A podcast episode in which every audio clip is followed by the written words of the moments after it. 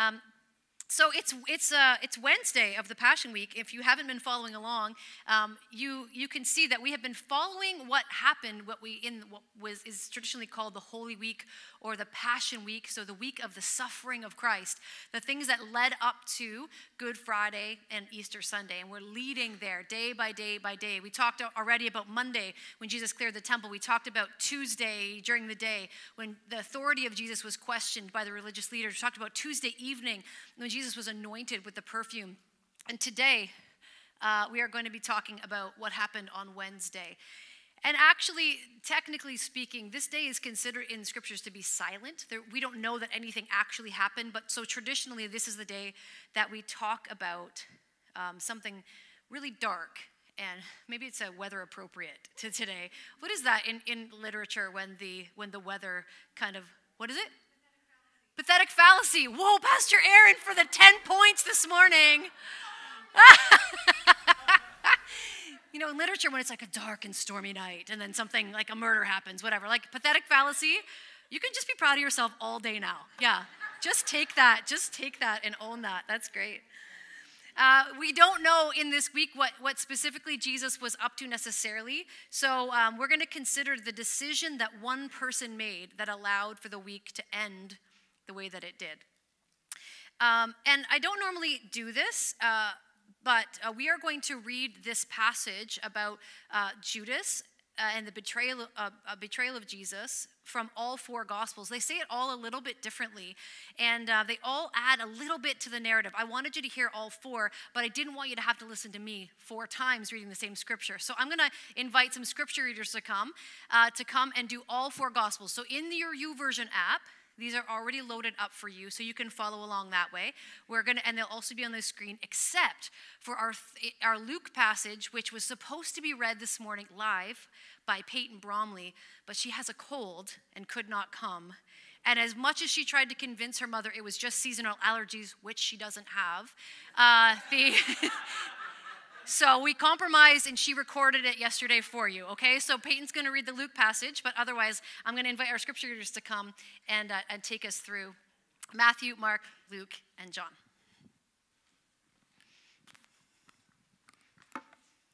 Hello, church. So I'll be reading Matthew 26, verse 1 to 5, and verse 14 to 16. And it reads When Jesus has answered, saying all these things, he said to his disciples, As you know, the Passover is in two days, and the Son of Man will be handed over to be crucified. Then the chief priest and the elders of the church assembled in the palace of the high priest, whose name was oh, Cassius, I think. And they, and they schemed to arrest Jesus secretly and kill him. But during the festival, they said, or during the, not during the festival, or they said, or there might be a riot among the people. Then one of the twelve, the one called Judas Iscariot, went to the chief priests and he asked, What will you be willing to give me if I deliver him over to you? So they counted out to him 30 pieces of silver. From then on, Judas watched for an opportunity to hand him over.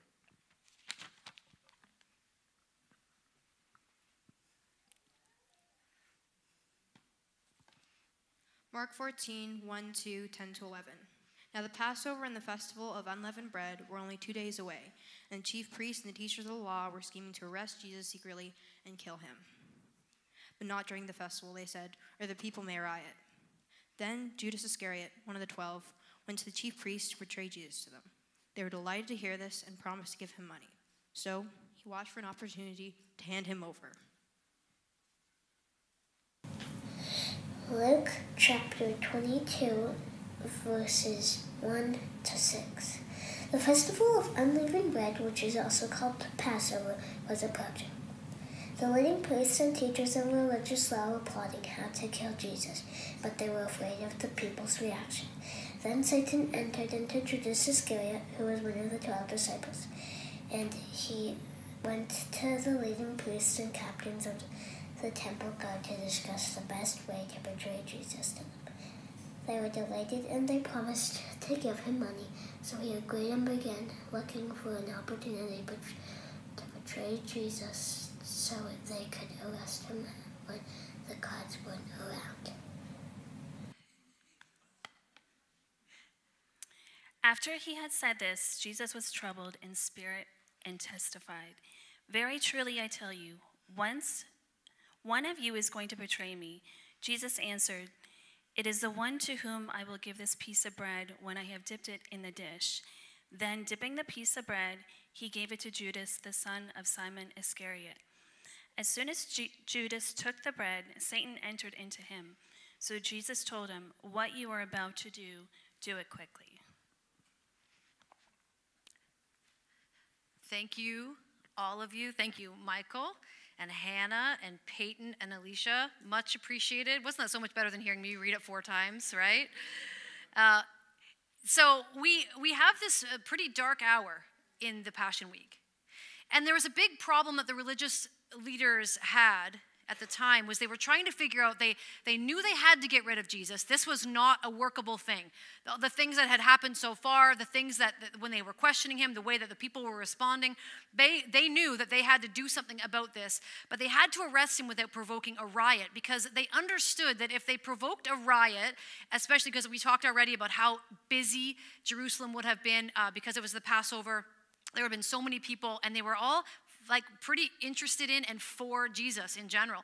And so they thought, well, if we provoke a riot, the Romans will come in and take over. So they're always trying to make sure that that they don't create like an insurrection that the Romans have to come in and take over because they had a little bit of autonomy in how they did things. And so uh, they, they really were like, how are we going to accomplish what we need to accomplish? How are we going to get rid of Jesus without creating something that um, is going to cause a way, way bigger problem for us with the Romans? And um, the, the truth was, if you were, it was so busy. If uh, law said if you lived within 15 miles of Jerusalem, that you had you had to come and do Passover in Jerusalem.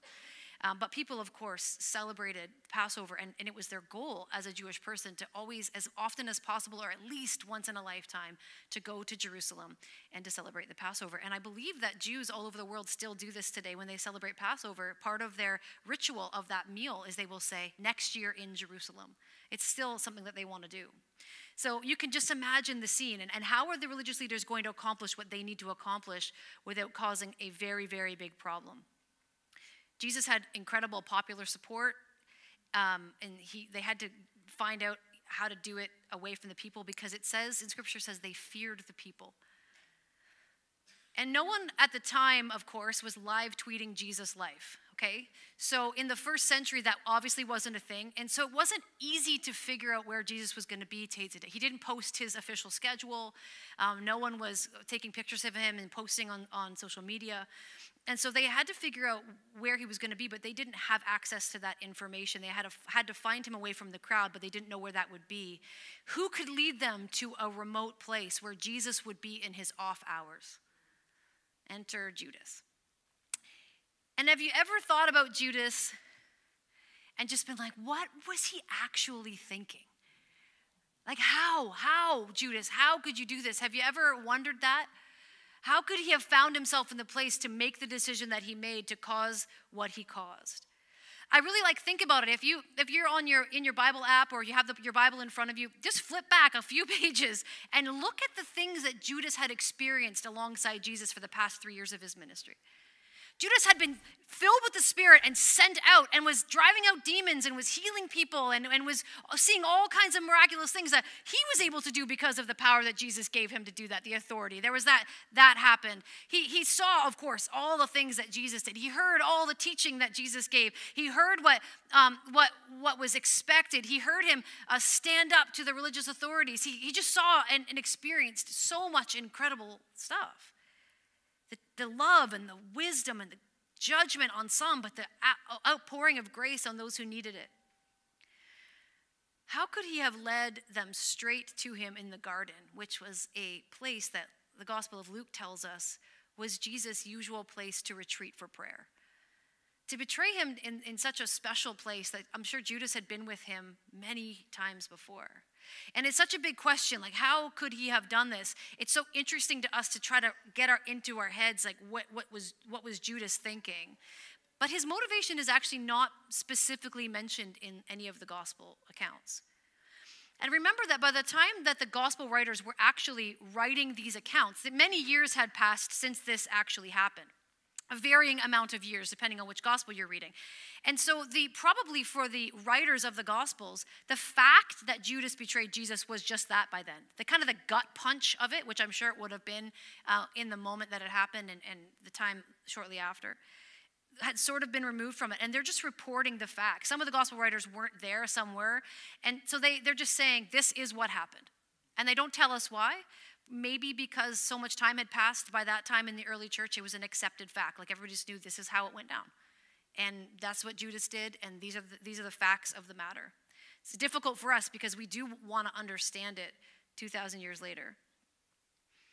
If you know um, also the, the sad story of Judas, that he, he wasn't there after the fact to explain himself. Because if you know how that story ends, he, um, he decided to hang himself when he realized what he had done.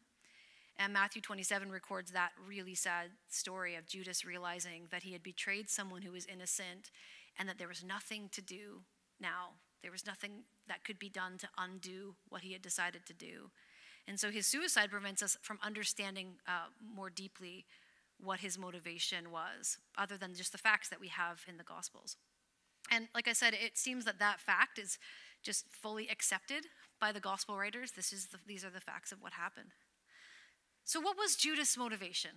Let's just take a minute and think about what that might be because it's going to help us um, hold these scriptures up as a mirror to our own lives as well.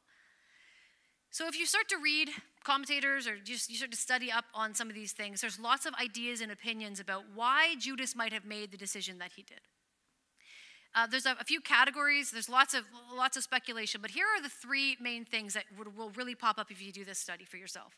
The first one is that perhaps Judas was just suffering from disappointed greed.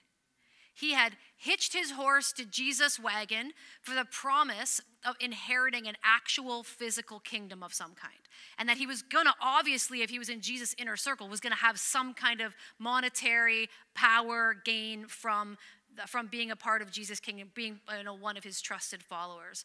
And at this point in the gospel story, he started to understand that that wasn't going to happen. In Matthew 26, uh, the headline there is called Judas Agrees to Betray Jesus. So if you're in your NIV, that's what it says there on Matthew 26, this, the passage we read today. And that section in scripture follows right after, can you see it there? Maybe you're there. So, like, you could just give you a second to feel smart for yourself. Just be like, oh, I see what's going on here. Uh, Pastor Aaron spoke last week about the anointing and how when that expensive perfume was poured out and sacrificed uh, and, and used to wash Jesus' feet, that the disciples asked, Why are you wasting? Why such a waste? What we could have done with this money if we had sold this perfume instead. And then John, John chapter 12 also points out that uh, Judas was stealing money from the he was he was the accountant for the group kind of thing and was doing a terrible job okay? So there is that little piece of it too. So the, the part where judas betrays jesus in matthew's gospel comes right after the disciples asking why are you wasting this kind of money on perfume to spill on someone's feet so there's maybe a correlation there that really what there was some disappointed greed. He thought there was going to be some kind of monetary gain, a political power gain that would come with all kinds of wealth and would come with all kinds of privilege. And he started to see this Jesus encouraging this kind of waste of resources. And he was putting together the way Jesus was describing his kingdom was not exactly what they had thought. And of course, we know about the, the 30 pieces of silver that he was paid to betray Jesus. That's that promised sum of money that indicates that maybe Judas was in it for the sheer love of money, although commentators typically agree that that wasn't actually a huge amount of money at the time. Um, so he apparently decided, though, at, at this point, perhaps, that there was no more money to be gained from Jesus and his ministry. So if he could get 30 pieces of silver out of it, uh, and then find an exit point, then he was going to do it. It's possible that that's where he was at. Another way to understand what Judas did is that people wonder if perhaps what he was really like, kind of like the best case scenario for Judas would be that he was really just trying to hit, like, to force Jesus' hand here. He was, he was like, he understood that Jesus was the Messiah. He understood that Jesus was, was going to set up a new kingdom. And he, he wanted to see him overthrow the Romans and to make everything right again and, and to rebuild and all the things that he thought that Jesus was going to be and going to do. And so, what he was going to do is say, well, Jesus is clearly dragging his feet here. So, if I do this, then it was, it's going to force Jesus' hand to show his power. So that's you know. So he was thinking, I'm just gonna I'm just gonna step in here because Jesus is clearly a little gun shy. I'm gonna help him uh, to get him into the position where he can fully display his power and he can fully set up the kingdom. Because if he's arrested, he'll have to. Like he can't just let them arrest him and kill him. Like that's not the outcome we're going to have here. So I'm going to force his hand. So there perhaps was maybe some of that in his motivation. That's maybe a best case scenario for Judas. But it could have been just that he was simply disillusioned with what he had experienced in the last 3 years with Jesus. Because maybe he had joined Jesus because he longed for the appearance of the kingdom of God like so many Jews did. And he realized as he's listening to Jesus, you know, we talk about what happened on the Monday. At, at, no, yes, the Monday, but specifically the Tuesday during the day when he's being questioned by the, uh, by the, by the religious leaders and, and he's, they're, they're kind of going and sparring again. And how many times had Judas heard how the religious leaders were receiving, or better said, not receiving Jesus in his ministry? And he realized this, this is not this is not going to work jesus is not being accepted as the messiah jesus is not going to be set up in in uh, any kind of position of power in the in the jewish uh, religious world and i can see that now. Jesus is opposed to their teaching. He's opposed he's opposing them. He's calling them he's calling them out in a really awkward and strong way. And jesus at the same time was also talking about so not only does he have this conflict with who he should sort of be uh, taking over for essentially in Judas' mind, but Jesus was talking about martyrdom in no uncertain terms by this point. And perhaps Judas was, was, uh, was finally swayed to understand that this was not going to turn out the way that he had hoped it was when he joined the group a couple years earlier. You know, listening to Jesus be accused of being a lawbreaker and a blasphemer, and now Jesus is talking about martyrdom, and he's thinking, this is not this is not what I thought I signed up for. We don't have the full story. All of those might have some it might be a mix of all of them. You know how complicated the motivation of a human heart can be. But like every other part of scripture, we wonder like what this has to do with us maybe but let's just hold let's just sit with with the story of judas and hold it up as a mirror to our own hearts because that's what we're always asked to do with scripture and what is there for us to learn as we consider the actions of judas as I was reading um, all like all the speculation, uh, like I said, there's lots of different opinions and ideas about why Judas did what he did. I started to wonder, why do I do the things that I regret? When I look back on my life and I see some decisions that I made, some actions that I took or didn't take, some things that I was afraid of, whatever, and I look back and I wonder, why do I do those things? Things that I either know were wrong or I didn't ask if they were right. What's the motivation of my heart day to day uh, in the, any decision that I make? And I don't know what was in Judas' heart. Only the Lord knows that. But when I think about all that Judas had seen and heard and experienced, and then the choice that he made for whatever his motivation truly was, I just you have you just have to hold up a mirror to yourself. Because there are times that um, I act out of disappointed greed. I have, a, I have in my mind something that I want or something that I should be able to have, that I think I should be able to have, and I, I am able to find a way. I'm great at this. I don't know if you guys are as talented as I am in this area of justifying whatever I need to feel like I have to justify. I can find a way to justify spending my time or my money or my energy or whatever to get the thing that I think that I need, the thing that actually I just want. Or sometimes if I'm really spiritual, I'll ask God for it. And then if I don't get an answer, then I'll st- still figure out a way to get the thing that I want. Um, this happened. I don't even want to tell you this story because it's too embarrassing. Uh, but maybe I won't. Let's just skip down. There are other times in my life there was something, there was something. If I tell you what it is, you're gonna be like, I, I can't, but I can't, that's so stupid. But there are there there's there was something recently in my life that I really wanted. And it was something stupid and small, and it wasn't that expensive, but it wasn't in the budget. You know, you guys already know where this is, right? You could feel that. You've been there, I'm sure. And you're just like, but I really, like, I could really use this thing. I could. Really, it's not the air fryer that I bought on Friday, though that could probably be I have made wings twice in 48 hours because we bought an air fryer. But something dumb and small like that, you know? And it's just like, but I really want this and I really need it, but I don't really have the budget for it. I don't really have an excuse to get it. But Lord, if you love me, if you would just drop this into my life. And then I heard nothing from the Lord about it for weeks.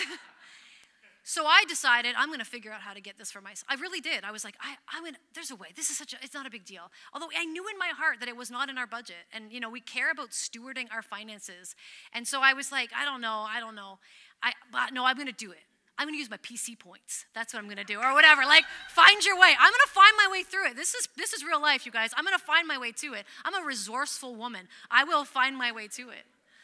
And then I really felt, I don't know if I was studying for this message yet or not, but I really felt the Lord saying, you, I mean, sure, like it's, it's not that big a deal, but is that how you want to play this thing? And I was like, yeah, yeah. Fine, okay, yeah, whatever. But I just, I mean, it's such a stupid small thing, but I thought, how fast can I figure out how to get whatever I want? That was the thing. Like, how quickly can I go from, oh, I didn't hear from the Lord about that, so I'm just going to go ahead and do it anyway? Like, and that was a, like a, it was a dumb little thing in my life, but I thought, man, my heart can go there quickly. Let alone if it was something bigger, something I, I really wanted to pursue. Like, I mean, I'll talk to you all day about how you ask my parents when I was a child and um, Amy Grant and I spent a lot of time together on my records, and I decided I was going to be a rock star. Turns out wasn't that wasn't in the cards for me. Like sometimes it's a big thing, sometimes it's a small thing, whatever. Thank you, Peter. I am a rock star. Let's go. I don't know if I really fit the definition, but I appreciate the feeling. But I, you know what I mean? Like you just sometimes it's big dreams you have to let go of, but sometimes it's small things too. But how quickly the human heart can be have a a greediness, a thing I want. I don't really need it. And, I, and I've maybe asked the Lord for it, maybe I haven't. And I just figure out how to get exactly what I want. And I don't consider whether or not it's good for me. I don't consider whether it's, it's, a, it's stewardship. Uh, it's not always money either. It can be the time you spend on something, the energy you give to something, whatever it is. It's just, it can get, um, we can get really close to that really, really quickly. And I was reminded on that in a, in a very small way. Uh, there are times in my life also when I, I, I know exactly how God needs to come through for me in a particular situation. I know exactly what he needs to do. And I, I, let, I let him know often just to be helpful. Lord, if you could just, don't, I don't want you to worry about this, Jesus, because I have figured it out. If you can just do this, then that will allow for this, and then I can do this. I do this really well for the Lord. He doesn't appreciate it as much as I think he should. Um, because because I'll say something like, "Okay, God, here's the thing, here's the solution. Go ahead, God. I can't do this is bigger than I can do. But if you can do this thing, then I can go ahead and do the thing that I want to do." Um, I was talking to somebody about this recently. Uh, there was a like a, a situation. Uh, we had a, a, a fire in Rob's uh, shop, fire. It was more like smoke damage more than anything else. And I had a perfect plan for how this was going to resolve in a great way for us because everything is destroyed. Uh, it was fun, fun times, fun times at the Dunham House. But everything was, it was okay because I had figured out, okay, Lord, eh, let me just let me just help you, help me, help you, help me. I have a plan, and it, but I can't I can't make the thing in the middle happen. So if you could just do that in this particular way, then I will do this, and we'll all be fine. And I heard nothing from the Lord about that either. it turns out he had something completely different in mind for us in that particular space and the way that he was going to provide for it. And it took, um, I, Rob and I had to sit down and literally have a conversation about that. I think we're trying to help the Lord help us, help him help us. And he doesn't need that. But I've decided already how this should, what the outcome of this should be. And so I'm going to just tell you how to get there. There are also times that I just don't like Jesus teaching on something because it's hard. It's um, difficult, or more often than not, it's unpopular, it's countercultural. Maybe something's going to be awkward socially, or um, it's going to make, make it so that I have to put my pride on the line. If I'm going to believe in a particular thing, or say something, or be obedient to Him in some way that He's asked me, but it's really uncomfortable for me there are just times that it's, it's tough when you read the words of Jesus and think about how you're going to apply that to your life, and you just think, Whew, I can think of a way that we could do that with, without me putting myself out there so much. without me having to lay down my pride, or surrender my life. There's an easier way, Jesus. And he says, Take up your cross and follow me, you know. And I, am not here to throw shade at Judas. I think he's gotten enough shade for 2,000 years, maybe appropriately so. I'm here to say to you that I know that I'm capable of the exact same things as may have been in his heart that day. I wish that weren't true of me, uh, but it's true. I'm, I'm capable of disappointed greed. I'm capable of trying to help God to sh- show up in a way that I think He was always intending to. I'm, I'm capable of just being utterly disillusioned uh, because God didn't come through for me the way I thought He was supposed to, or He's asking me to do something that was, was harder than I, I thought it was going to be, or asked more of me than I felt willing to give. Those things have all happened in my life. William Barclay uh, said it like this both Luke and John, so we're talking about the gospel writers here, Luke and John say quite simply that the devil entered into Judas. In the last analysis, that is what happened. Judas wanted Jesus to be what he wanted him to be and not what Jesus wanted to be. In reality, Judas attached himself to Jesus not so much to become a follower as to use Jesus to work out the plans and desires of his own ambitious heart. So far from surrendering to Jesus, he wanted Jesus to surrender to him. And when Jesus took his own way, the way of the cross, Judas was so incensed that he betrayed him. The essence of sin is pride. The core of sin is independence. The heart of sin is the desire to do what we like and not what God likes. That is what the devil, Satan, the evil one, stands for. He stands for everything which is against God and will not bow to him. That's the spirit which was incarnate in Judas. We shudder at Judas, but let us think again. Covetousness, jealousy, ambition, the dominant desire to have things our own way. Are we so very different? These are the things which made Judas betray Jesus and these are the things which still make people betray him. Yeah, guys, I study like this every day. It's heavy, isn't it? It's heavy. It's, it's, it's a mirror. That's, that's the scripture being held up to our own hearts as a mirror. So we might ask the question where is Jesus in all of this? The gut wrenching fact is Jesus knew exactly what he was going to do. He'd known it for a long time. And in John's gospel, it says, after he said this, Jesus went, Jesus was troubled. Uh, which, which means agitated and stirred up. Like he was feeling what was going to be happening. Uh, he, was, he was troubled in spirit he's, uh, john says. And he testified very truly i tell you one of you is going to betray me.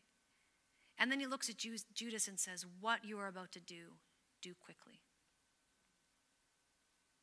Judas was invited and included and taught and loved. And right to the bitter end, Jesus accepted that Judas had free will to make his own decision, even though the consequence of Judas' decision would be Jesus' own execution. That is heart wrenching, devastating, and also an incredible display of sacrificial love. That Jesus would love Judas enough to say, I love you enough to let you have your own free will to make the choice you're going to make. And that is this very, very same thing for each of us as we follow Jesus. Temptation is everywhere. The devil's intent for us is to, is, is to steal and to kill and to destroy. And so the choice is ours every single day.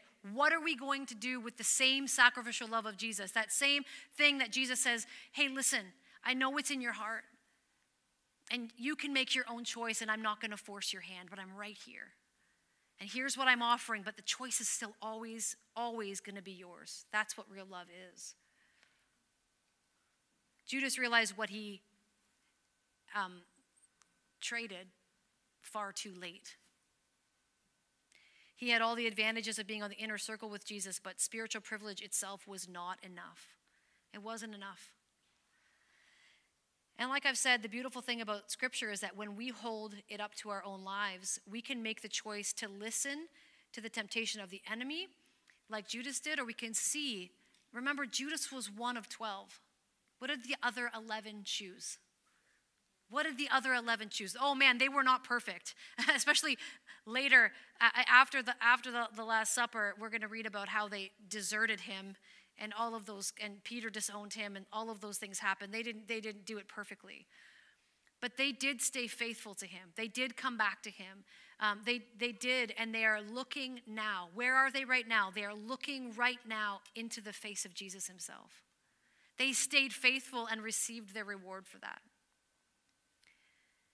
And listen, Satan could not have entered into Judas the way scripture describes it um, unless Judas had opened the door. In John 13, it says, The evening meal was in progress, and the devil had already prompted Judas to betray Jesus. Judas was making a choice to listen to that voice. Or, as one of the commentators said it, there is no handle on the outside of the door of the human heart, it must be opened from within. So, how do we take a warning from Judas' choice? How do we apply this and hold that hold the scriptures up as a mirror to us? So and what so what do we need to guard against and what do we need to do in order to make sure that these particular motivations that the human heart is so apt to receive and to walk in and to and to be um, deceived in and all of those things how do we guard against those things? And there's three simple things. I mean there's probably a list but i'll just say it like this.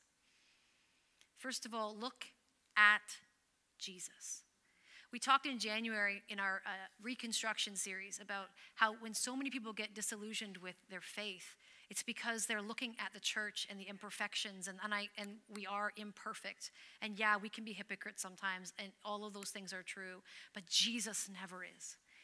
So we always look at Jesus. If you want to look at the motivation of your own heart, don't look at what others are doing. Always look at Jesus. See him for who he is, not what other people have told you about him. That's a great place to start if you're just meeting him for sure. But learn about him. Read the Gospels, understand who he is, and then read about what he's offering to you life and life more abundantly. Freedom and truth and grace and mercy. Read about those things. Know him, invite him, pray to him, listen to him. I promise you that what he is offering is so much better than what you're, you're tempted to trade it for.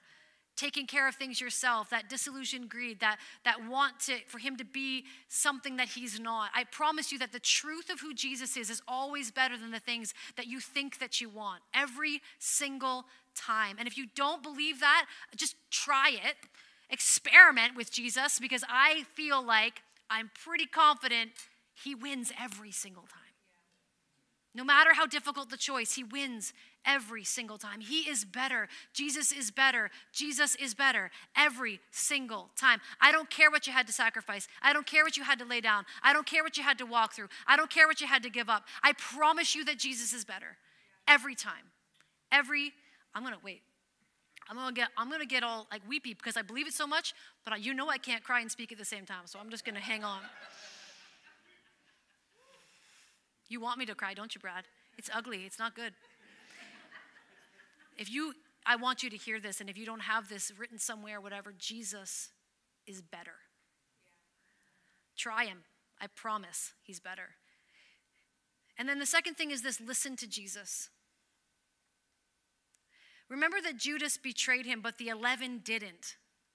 The 11 didn't. They listened, they learned, they grew, they failed, they came back, they asked for forgiveness, and then they changed the world with the hope of the gospel. Listen to the words of Jesus. They are where you find life. Oh, somebody prayed that at Deep Roots on Sunday night. Jesus, you are, the, you are where we find the very words of life. Let us know your word. That was prayed over you, church. Listen to Jesus. And the third thing is filter everything through Jesus everything through Jesus. I don't know what your filter is, folks, but I promise you this is another place He will never disappoint. What is that happening in that difficult relationship in your life? Filter it through the, the, the lens of Jesus. What does, what would, how would He have you respond? How would He have you uh, surrender? How would He have you pray? How would He respond to that person and to that relationship? What does that look like if you filter it through the life and lens of Jesus? What about that decision that you need to make? What honors Jesus in your life? What, which, which decision, which path, which way is honoring to Jesus, is, is the thing that he is calling you to do that, that lines up with the, disciple, the life of a disciple of Christ. Filter it through that lens. How about that attitude that you hold towards something? Not that anybody would ever, like, that's maybe just for me. I wrote this one in here for me. The attitudes that need to be changed in my heart. How has Jesus taught me to think? You, if you holding on to an attitude about something or someone, what, how has Jesus taught me to think? How do I need my mind to be renewed? How do I how do I how do I need the word to change the way I think about something? What is actually true? Not just how I feel about it. Filter your attitudes through Jesus. Or perhaps maybe an assumption that you have. You think one thing about God. You think you think you're going to be received in one way or something's going to happen this way or God said this or God said that. Do you actually know that from the word? What is your assumption about God? So many of us have had uh, difficult relationships with our parents, and somehow we, we, we put that onto a perfect father. My father was perfect, so this is really easy for me. He's here today. so this one's easy for me. Uh, but but truth, true, truly, we, we put so many things, we, we add so much baggage to what we think about who God is. But what does Scripture really say about the heart of God? Who is the Father really? What did Jesus really come to do? What did he really say? Check all your assumptions through that filter of Jesus. We look at him, we listen to him, and we filter everything in our lives through him. That's the life of the disciple. And that's going to put us, church, in the place where we are like the 11 and not like the one who made a different decision. If you um, are here this morning or off campus here, if you're joining us and you are wondering about how do I even begin a relationship with Jesus, like, okay, Jesus is better, I hear you. How do I even start this? If this is a brand new journey for you, I want to invite you to go to our website, freedomkw.com slash life and it's going to walk you through those things. You can do that on your own when you have a moment, but then please reach out to us. We'd love to chat with you about that. Just what does that mean? What does it mean to follow Jesus? There's that website is available to you. Maybe you know someone and you're here, you are a follower of Christ, and you're like, I'd like to share the gospel message with someone, don't really know where to point them or sort of how to get them started. You guys could just take them to that website. Uh, that's our website, um, forward slash life. You can find that there.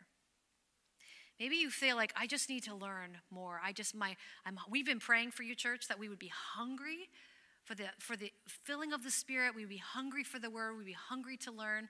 And if you are hungry for more and you're trying to figure out like how do I even do that? What's next for me? How can I go deeper in the word? There are so many resources on our next page. That's freedomkw.com/next. You can go there anytime and just like just pick up a new Bible study.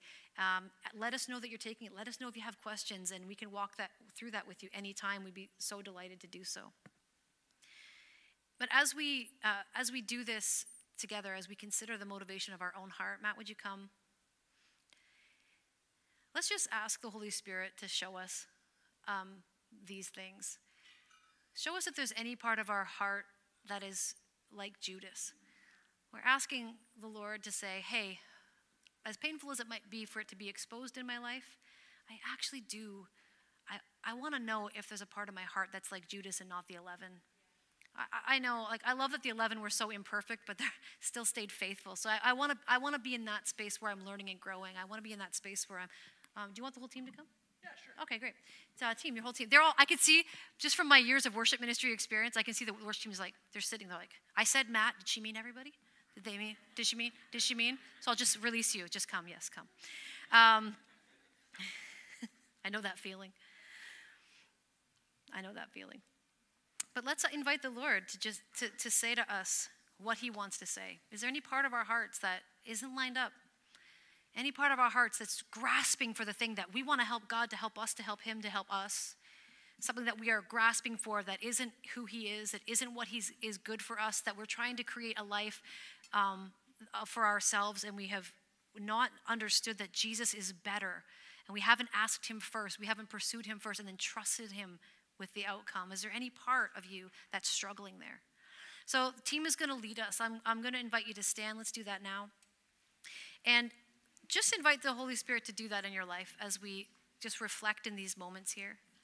If you want to pray with someone about something that's going on in your life and you just you want to say it out loud, you want to maybe want to confess what's on your heart or you just you need someone to come alongside and join faith with you, I'm going to invite you to come and, and you can stand at these altars and our, our uh, ministry team will come and pray with you. They'd be delighted to do so.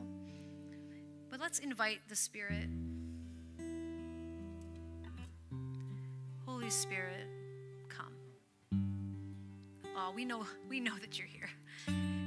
Not asking you to be here. We know you are. We're asking um, for us to be aware of your presence. And we are inviting you into our hearts. We're inviting you into our minds. We're inviting you into our will and saying, Holy Spirit, can you do a work in our lives now? Could you bring to our attention the things that we individually need? Bring to our attention the things that we need as a church to lay down, to surrender to you, the things that uh, we haven't even really noticed that our motivation is not honoring to you, or we're, we're, tr- we're trying to be like Judas. We're trying, we're trying to, to create something or let you uh, have you be something or whatever that you're not, and you're calling us to something else. You're calling us to lay that down. You're calling us to look at you and to listen to you and to filter our lives through you. In any way you want to do that, Holy Spirit, in these moments now we invite you. Would you do that for us? Would you meet us here and speak?